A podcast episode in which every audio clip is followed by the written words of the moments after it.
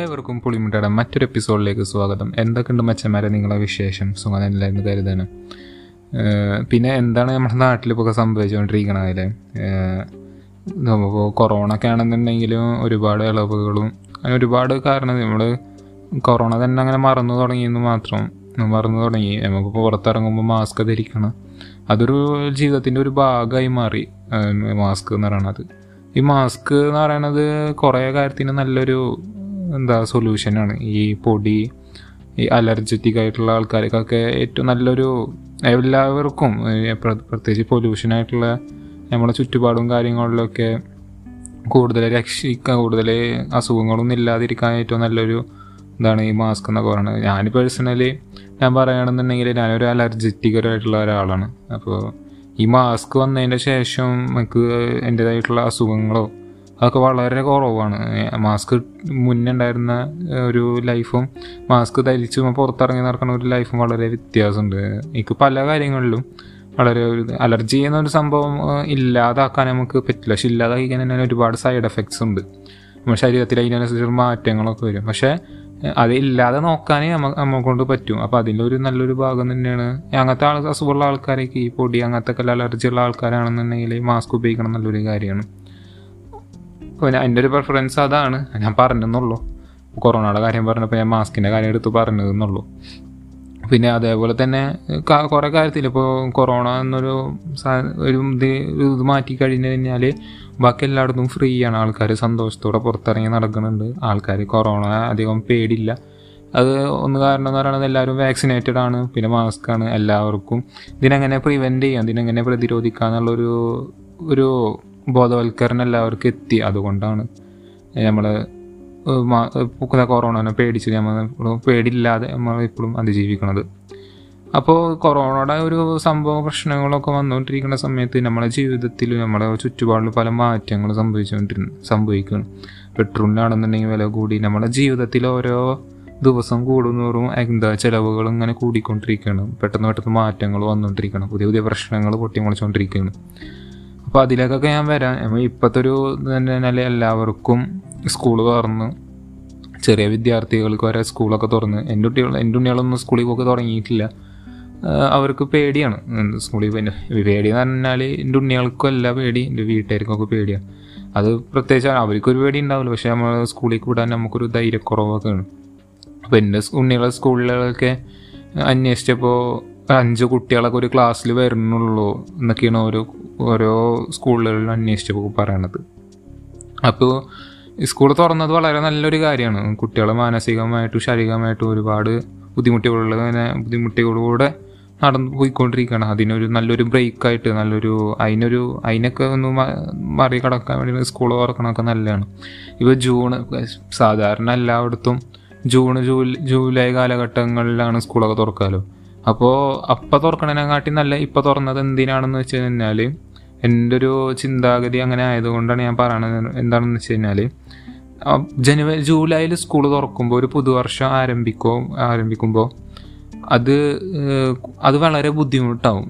മനസ്സിലായി വെച്ചാൽ ഇപ്പം നവംബറിൽ മെല്ലനെ മെല്ലനെ ഓരോ കാര്യങ്ങൾ തുറന്നുകൊണ്ടിരിക്കണം എന്തുട്ടോ? ഒറ്റടിക്ക് തുറക്കണേക്കാട്ടി നല്ല മെല്ലനെ മെല്ലനെ തുറക്കുകയാണ് അപ്പോൾ അതിനൊരു ഭാഗമാണ് ഈ സ്കൂൾ എന്ന് പറയുന്നത് ഇപ്പം നവംബറിൽ സ്കൂൾ തുറന്നു കഴിഞ്ഞു കഴിഞ്ഞാൽ ജനുവരി ഫെബ്രുവരി മാർച്ച് അങ്ങനെയൊക്കെ ആകുമ്പോൾ ഓരോ മാസം ദിവസങ്ങൾ കൂടുന്നതോടെ കുട്ടികൾ ഇങ്ങനെ കൂടിക്കൊണ്ടിരിക്കും. അപ്പോൾ ജൂലൈ എന്നൊരു മാസത്തേക്ക് എത്തി കഴിഞ്ഞു കഴിഞ്ഞാൽ സ്കൂളിൽ മിക്കവാറും കുട്ടികൾ വന്നു.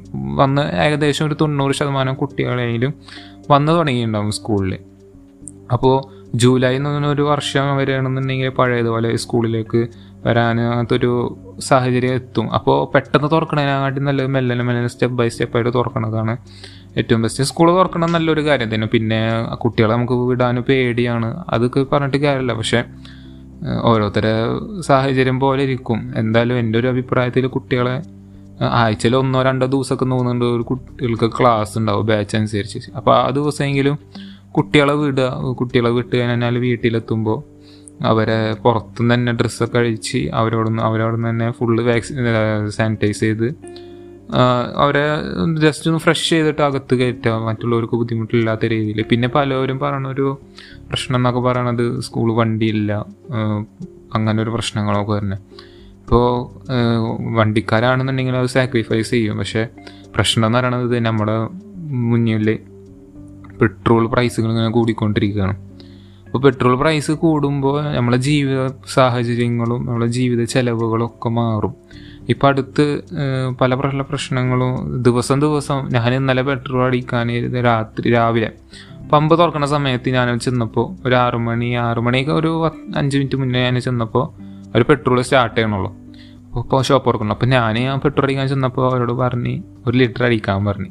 നൂറ് രൂപ കൊടുത്തിട്ട് അടിക്കാൻ അപ്പോൾ അവർ പറഞ്ഞ് ഒരു പത്ത് മിനിറ്റ് വെയിറ്റ് ചെയ്യ്. ഇന്നത്തെ പ്രൈസ് ഇന്നത്തെ ഒരു വില എത്രയാണെന്നുള്ളത് പറയാൻ പറ്റില്ല.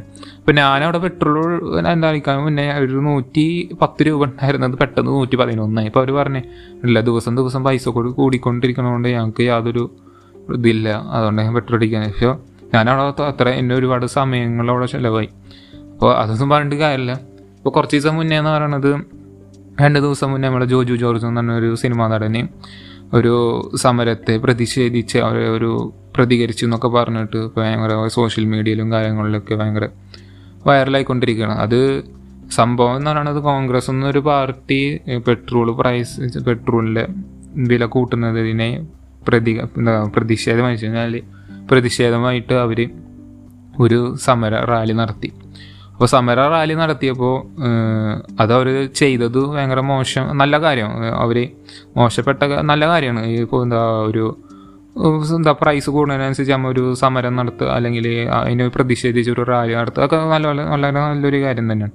പക്ഷെ ഇവർ ചെയ്തൊരു പ്രശ്നം പറഞ്ഞാൽ റോഡിൽ നടു റോഡിൽ വണ്ടികളെ തടഞ്ഞ് അതും നൂറോ നൂറോളം വണ്ടികളെ തടഞ്ഞ് നിർത്തിയിട്ട് അവർ പ്രശ്നങ്ങൾ എന്താ അവർ ആ സമരം നടത്തിയത് നടു റോട്ടി വെച്ചിട്ട്. അപ്പോൾ അതിനെതിരായിട്ട് ഒരു പ്രതികരണം എന്നുള്ള രീതിയിൽ ജോജു ജോജു എന്നുള്ള ഒരു വ്യക്തി അതിന് പ്രതികരിച്ച്. അപ്പോൾ അതിന് ഭാഗമായിട്ട് ഒരുപാട് പ്രശ്നങ്ങളും വണ്ടി തല്ലി തകർക്കണം അങ്ങനെ ഒരുപാട് പ്രശ്നങ്ങളായി. അപ്പോൾ ഏതൊരു വ്യക്തിക്കും എന്താ പ്രതിഷേധിക്കണ കണ്ടാൽ അതിനെ പ്രതികരിക്കാനുള്ള ഒരു ഒരു കരുത്ത് അല്ലെങ്കിൽ ആ ഒരു ഒരു right of right of law എന്നൊക്കെ പറയണ പോലെ എല്ലാവർക്കും അതിന്റെതായ ഒരു അധികാരമുണ്ട്. അപ്പോൾ നമ്മൾ അത് കാ നമ്മൾ എന്താണ് കാണുക? നമുക്ക് പ്രതികരിക്കാൻ തോന്നുന്നത് എന്താണോ അത് നമ്മൾ പ്രതികരിക്കുക. നമ്മളെ ഭാഗത്താണ് ശരി എന്നുള്ളൊരു മനസ്സോടുകൂടെ നമ്മ അ- അതിനെ പ്രതികരിക്കുക. നമ്മളെ ഭാഗത്ത് തെറ്റാണോ എന്ന് പറഞ്ഞു കഴിഞ്ഞാൽ നമ്മളവിടെ ചെല്ലാൻ തീരുകയാണ് നമ്മളെ ഭാഗത്താണ് ശരി നമ്മളെ ഭാഗത്താണ് എല്ലാം എന്നൊരു ചിന്ത നമ്മളെ മനസ്സിലുണ്ടെങ്കിൽ നമുക്ക് എന്തിനേയും പ്രതികരിക്കാൻ പറ്റും. പക്ഷെ അതിന് ഒരുപാട് ആലോചിക്കണം. ഉണ്ട് ഞാൻ ഒരാളെ വെട്ടിക്കൊന്നിട്ട് എന്റെ ഭാഗത്താണ് ശരി എന്നിട്ട് ഞാൻ പ്രതികരിച്ചിട്ട് കാര്യമില്ല. പക്ഷേ സാഹചര്യങ്ങൾ എന്താണെന്നുള്ളതനുസരിച്ച് അതിനനുസരിച്ച് പ്രതികരിക്കുക തന്നെ വേണം. അത് ആരായാലും ശരി. ഇപ്പോൾ ഇദ്ദേഹം ചെയ്തത് ഈ ജോലി ജോലി എന്ന് പറഞ്ഞ ഒരു സിനിമാ നടൻ ചെയ്തത് ഓരോ ദിവസത്തെ ഒരു യാത്രക്കിടയിൽ ആ യാത്ര തടഞ്ഞു നിർത്തി ഇല്ലാതാക്കണം. അപ്പോൾ ഞാൻ ഇന്നലെ ന്യൂസ് കേട്ടപ്പോൾ ന്യൂസുകളിലൊക്കെ ഓരോരുത്തർ പറയാണ് കർഷകർക്ക് കർഷകർ പടുത്തു മരിച്ചപ്പോൾ അവരെ വണ്ടികൾ തടഞ്ഞിട്ടാണ് അവരെ സമരം ചെയ്തത് അവരാ സമരം ചെയ്തത്. പക്ഷേ പെട്രോളൊന്നും ഒരു കർഷകൻ എന്ന് പറയുന്നത് വളരെ വ്യത്യാസമുണ്ട്. എന്താ പക്ഷെ നമുക്ക് അന്നം തരണം നമുക്ക് ഭക്ഷണം തരണം നമുക്ക് കഴിക്കാൻ ഭക്ഷണം ലഭിക്കുന്നത് ഈ കർഷകരിൽ നിന്നാണ്. അപ്പോൾ അവർ ആ അതിനനുസരിച്ച് അവർ ഈ വിഷം കഴിച്ച് മരിക്കുക എന്നൊക്കെ പറയുമ്പോൾ അത്രത്തോളം ബുദ്ധിമുട്ടുകൊണ്ട് ബുദ്ധിമുട്ട് സാഹചര്യങ്ങൾ അനുഭവിച്ചുകൊണ്ടാണ് ചെയ്തത്. നമുക്ക് അന്നം തരുന്ന ആൾക്കാർ അവർ അവർക്കെതിരെ പ്രതികരിക്കാൻ വേണ്ടി നമ്മുടെ ജീവിതം നമ്മൾ അന്ന് അന്നത്തെ ദിവസം തന്നെ ഇല്ലാതാക്കാം. അതൊക്കെ ഒരു ന്യായമായിട്ടുള്ള ഒരു കാര്യമാണ്. എന്താ അവരെ അവരെ പ്രതിഷേധിച്ച് മരണത്തെ പ്രതിഷേധിച്ച് അവർ വണ്ടികളൊക്കെ തടഞ്ഞ് ഒന്ന് സമരം ചെയ്യുകയാണെന്നുണ്ടെങ്കിൽ അതിന് യാതൊരു കുഴപ്പമില്ല. പക്ഷേ പെട്രോൾ ആണെന്നുണ്ടെങ്കിൽ നമ്മുടെ ജീവിതത്തിന് എല്ലാവർക്കും ആവശ്യമുള്ള ഒരു കാര്യമാണ്. അപ്പോൾ അത് ഇല്ലാതാക്കുക എന്ന് പറയണത് അതും ഒരു ജീവിതത്തിലുള്ള സ്ഥിരം ഡെയിലി ലൈഫിൽ അതിനൊരു അതിനെ തടസ്സമാകുന്ന രീതിയിൽ ഒരിക്കലും ഒരു പ്രതിഷേധം പാടില്ല. അപ്പോൾ എന്റെ ഒരു ഭാഗത്ത് ഞാൻ പറയണത് നിങ്ങളെ ഭാഗത്ത് ശരിയുണ്ട്. എന്തൊരു കാര്യത്തിനെ കണ്ട് നമുക്ക് പ്രതികരിക്കാൻ തോന്നുന്നത് നമ്മളെ ഭാഗത്ത് ശരി എന്ന് കണ്ടു മാത്രമേ നമ്മൾ പ്രതികരിക്കാൻ നിൽക്കുക.